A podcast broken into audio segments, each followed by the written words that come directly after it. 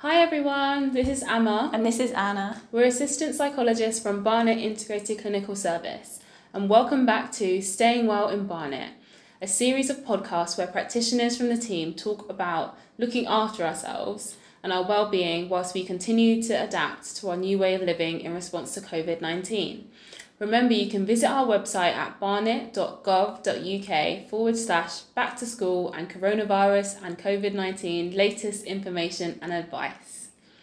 It was World Mental Health Day in October, which had a focus on suicide prevention, and it got us both thinking about what mental health and well-being means to us personally. So this week, we'll just be chatting to each other about our reflections on what well-being means to us and how it's changed throughout our lives, as well as the, in the current time with the second fall lockdown now coming to an end. So Anna, what did mental health and wellbeing look like to you as a child? Mm, I think that's a really interesting question, and I think if I'd been asked it as a child, I would have said something like being really happy. Um, perhaps I wouldn't have necessarily thought about the fact that wellbeing doesn't mean being happy all the time, but it's more about kind of managing challenges that happen throughout our day-to-day in our lives. Um, yeah, I personally think that when I was a child, I more intuitively engaged in self-care and kind of looking after my mental well-being without realising. So I was quite active. Um, being at school kind of allowed me to socialise more easily with friends. Mm-hmm. Um, I had hobbies that allowed me to kind of learn new skills and feel challenged. And I think when you get a bit older, there's there's that tension at wanting to fit in, which can sometimes be a detriment to your well-being. So kind of thinking back to childhood, um, there are a few challenges, like kind of going along with a plan with your friends when perhaps you weren't feeling one hundred percent comfortable with it, or feeling stressed like you have to present a certain way on social media, or perhaps pressures around giving up hobbies or hiding hobbies because they're not considered cool. Um, so I feel that looking back, teenage years were really crucial to me actually at navigating all of this. Um, what what about you? Kind of what, what did wellbeing look like to you as a child? Um, so for me, I think when I was younger, I thought being healthy was all about not being physically sick. Mm, yeah. Um, so my mum making me eat loads of fruits and vegetables, doing games and P E at school, um, avoiding catching colds and flus and things like that. Mm. Um, in terms of emotional well-being, I thought happiness was kind of the only desirable state. And I think I agree with what you said earlier about children being more intuitive about self-care. I think that children are very motivated to pretty much just look at what makes them happy and yeah. and do what makes them happy. Um, and especially if you think about when we're babies, like if we're hungry, we cry until we get what we want because it makes us happy. Yeah. um. So yeah, as a child, having playdates with my friends, watching cartoons, eating ice cream, all of those things, I knew that they made me happy. But I never saw them as self-care or things that I actively chose to do to improve my mental state. Mm. Um, and as a teenager, similar to you, um, I think being on the cusp of the internet age, where I didn't have things like WhatsApp, Instagram or Facebook um, until I was a bit older. Um, and when I compare it to my sister, who's six years younger, she had those those apps at a much younger age, and I think it definitely affected her um, detrimentally. So I feel like I didn't have a lot of the same pressures as the younger generation in terms of whose photo has the most likes and who has the most friends on Facebook um, mm, yeah. and things like that. Yeah, that, that's so interesting, and I, I definitely agree uh, with that point, as kind of when we were younger, social media wasn't so much of a thing, um, not as many people had it, and there wasn't that pressure around. And I think that that's really important to kind of consider, in the sense that young people nowadays have that pressure. And it, it doesn't mean to say that social media is all bad, because there are definitely really positive aspects to it as well, but it's just about being mindful of what those both are and how kind of it affects you personally. Yeah. Um. What what does mental health and wellbeing look like to you now? Has it changed at all? Um, I think it has. I think um, we as a society are much more aware of it.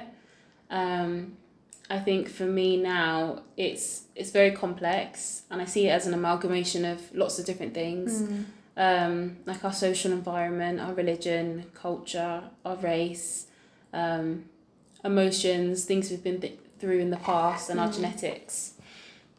And I, but at the same time, I think that um, while we we are we do have a lot more access to resources and knowledge um, from social media, I think that well-being or self-care can feel like a bit of a buzzword mm. at the moment.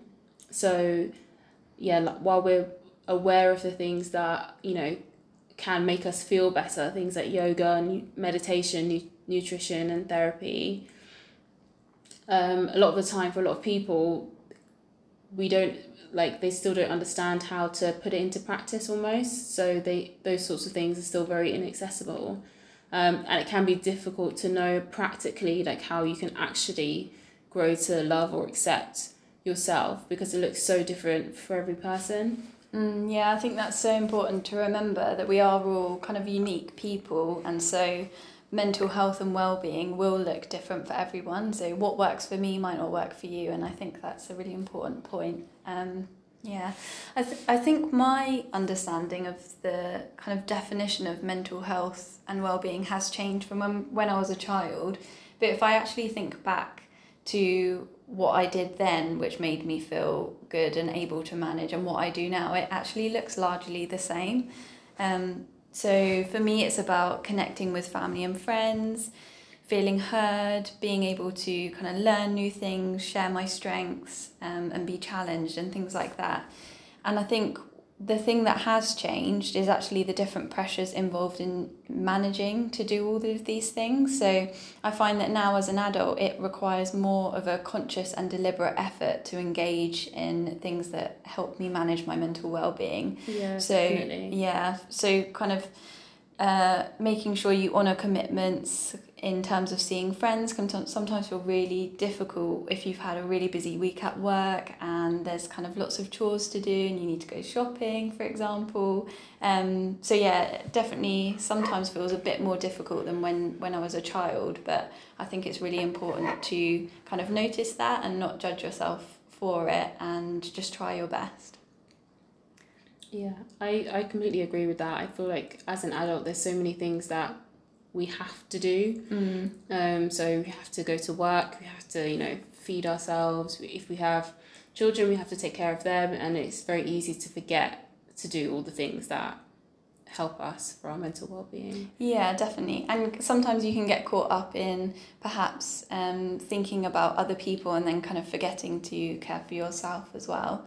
I was just thinking then, because you mentioned um, how technology and social media has evolved previously, and I was thinking that's another thing that I've had to kind of work on in relation to my mental health. So taking digital detoxes, like stepping away from my phone and making sure that I'm not spending all of my time kind of scrolling through apps and things like that. Um, so that's something I've definitely had to work on, whereas when I was a child it wasn't so necessary because I perhaps didn't have a phone or didn't have social media. So that's definitely something that's changed. Mm. Um, what are your thoughts in terms of how far society has come in terms of mental health and understanding that? Um, I think I think we've made some tremendous changes to the way we think about mental health and the language we use to describe it. So even generationally, the way that um, our parents would talk about mental health is very mm. different to the way that my generation think about it. Yeah. Um, but I think that many people still struggle with feelings of shame, um, and I've learnt to challenge the stigma associated with it, um, and try to encourage my friends and my family, um, colleagues and clients to do the same. Mm-hmm. And I think um, for me the easiest way to do this is just to have open conversations about it, um, about mental health problems in general, and, you know, coping strategies that I've had experience with, and just normalising the fact that mental health problems are experienced by millions of people around the world. Mm. Um, and yeah, it's not a taboo subject. It's not a, it's, it's not a topic that needs to be stigmatised. It's just part of life. And I think that um, just having open conversations goes a long way.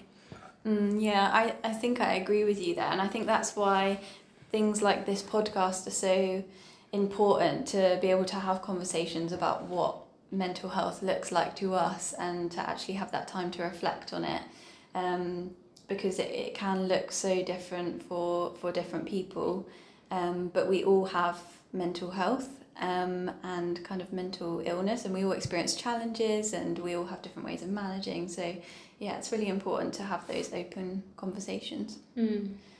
Um, I guess thinking back to my school curriculum, when I was at school, we, we had a few lessons on topics like the effects of bullying, and perhaps we had a few lessons on thinking about our values, but there wasn't so much discussion centred around mental health. So I, I definitely think schools and services as a whole have come a long way in terms of prioritising that. Um, and yeah, I think as a child and young person, I, I would have loved to have the opportunity to be a part of the groups and workshops that are currently on offer at B I C S. Um, so learning about things like a recipe for healthy relationships, negotiating conflict, thinking about identity, and kind of one of my favourites um, is around learning emotion regulation strategies and actively thinking about self-care. Um, So I guess as we approach towards the end of the podcast, I think it would be great to catch up on how you've been coping, Emma, throughout the second lockdown. Are you able to share with us some of your tips you've been using?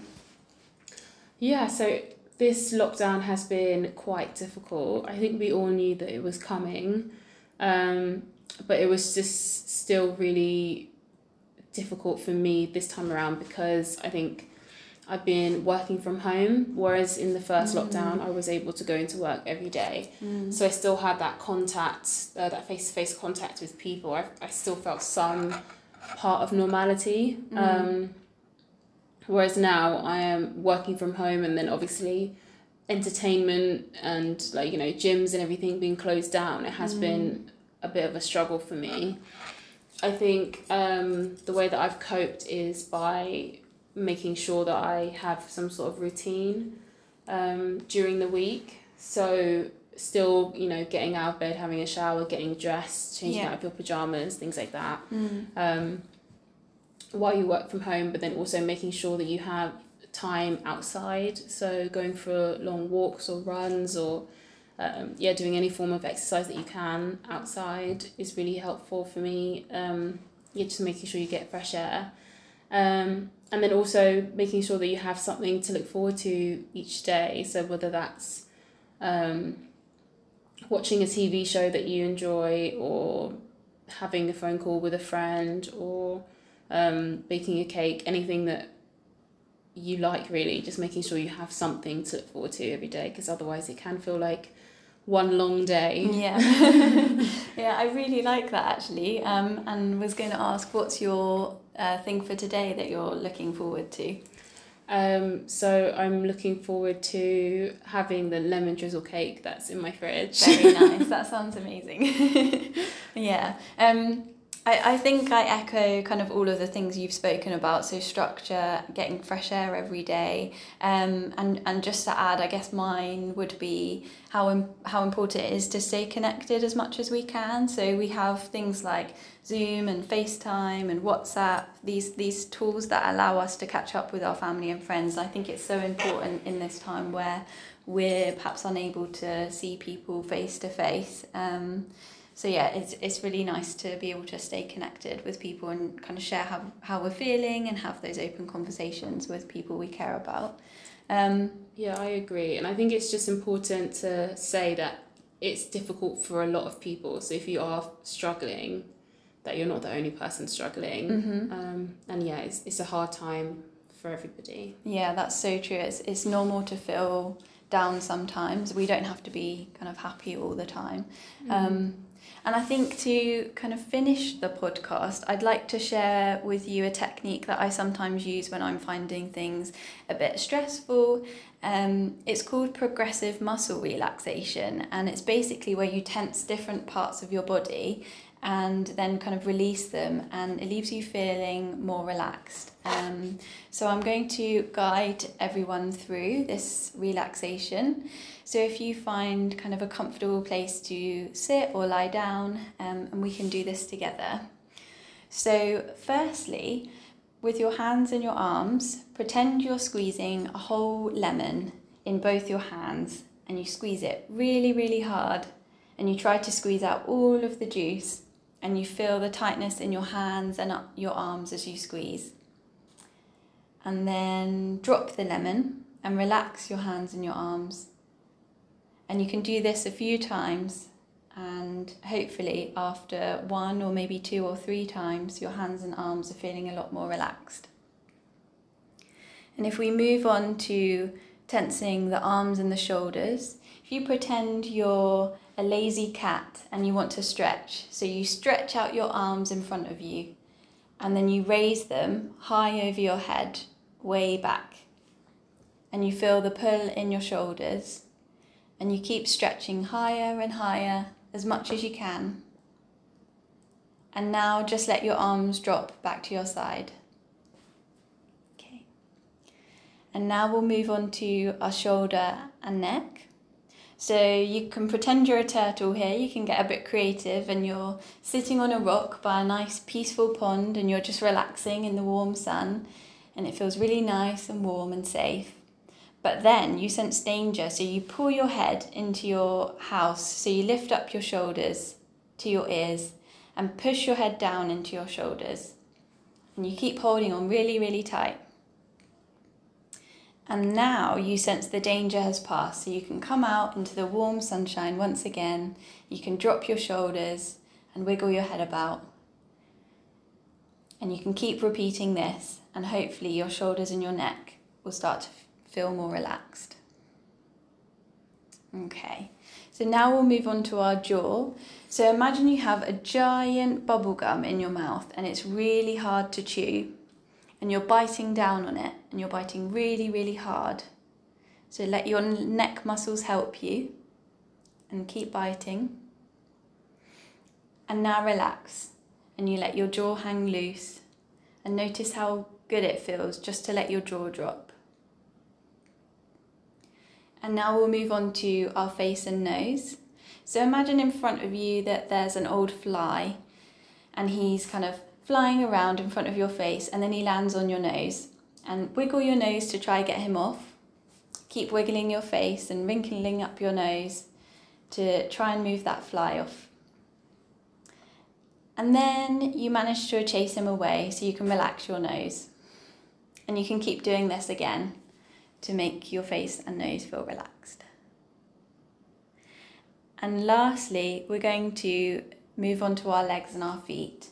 So pretend that you're standing barefoot in a big muddy puddle, and you're squishing your toes down deep into the mud. Try to get your feet down to the bottom of the mud puddle. Keep pushing down, spreading your toes apart, and feel the mud squish up between your toes. And now try and step out of the mud puddle and relax your feet.